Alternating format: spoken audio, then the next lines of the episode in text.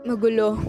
Nakakatakot kung titingnan, subalit alam kong ang lahat ay may taglay na dahilan ng mundo ay nasa kamay pa rin ng Diyos na makapangyarihan at alam kong parte ito ng kanyang planong makabuluhan.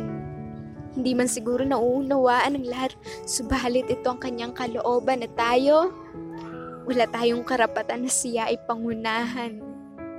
Bakit hindi na lang natin ito subukang tingnan sa kung paano ito nakikita ng may likha? Baka sakaling mabuksan ang ating mga mata at maunawaan kung bakit niya ito hinayaang mangyari pa. Balikan natin ang mga araw bago pa nagkaroon ng pandemya.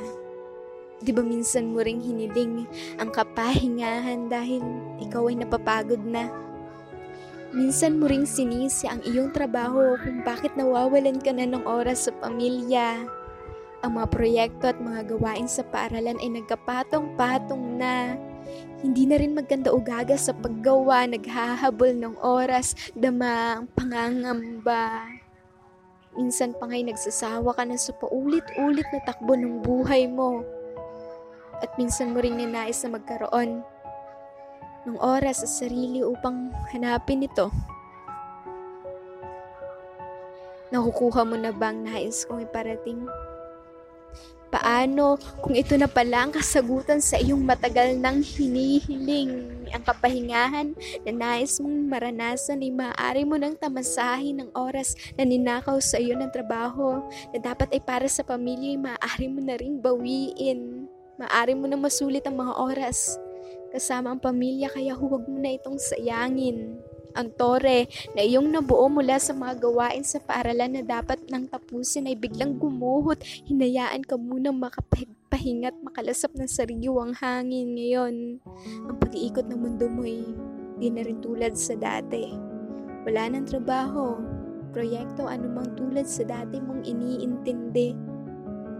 Yan ay marami ka ng oras para sa iyong sarili na nooy napapabayaan mo.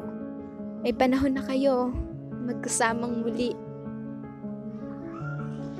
Ngayon ay dako mo ang iyong mga mata sa kapaligiran.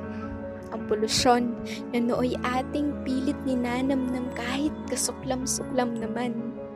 Hindi man lubusang nawala pero ito'y sadyang nabawasan na limitahan ang mga basurang pakalat-kalat sa mga ilog, dagat, maging sa mga daan Nababawasan na rin ang mga nag-iitimang usok na ibinubuga ng mga sasakyan ng mga krimen at mga aksidente sa mga lansangan. E di may kakailang nababawasan.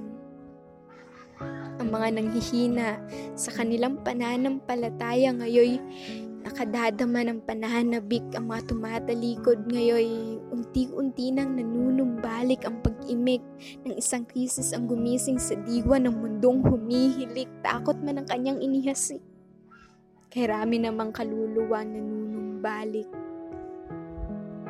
naalala mo noon yung mga dahilan mo sa Panginoon kung bakit hindi ka nakakadalo sa mga pagtitipon kung bakit hindi ka makapaglaan sa kanya ng panahon. Yung mga panalangin mong hindi natatapos kasi nakatulog ka na pala. Yung pagbabasa mo ng kanyang salita na palaging naisasantabi, tila ba hindi ito mahalaga? Hindi ba't ang karaniwan mong dahilan noon ay ang iyong trabaho o ang pag-aaral mo?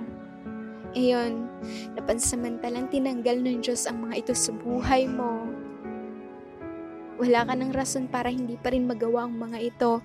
At ngayon ay mas binibigyan tayo ng Diyos ng dahilan upang mas kumapit, lumapit sa kanyang mga pangako.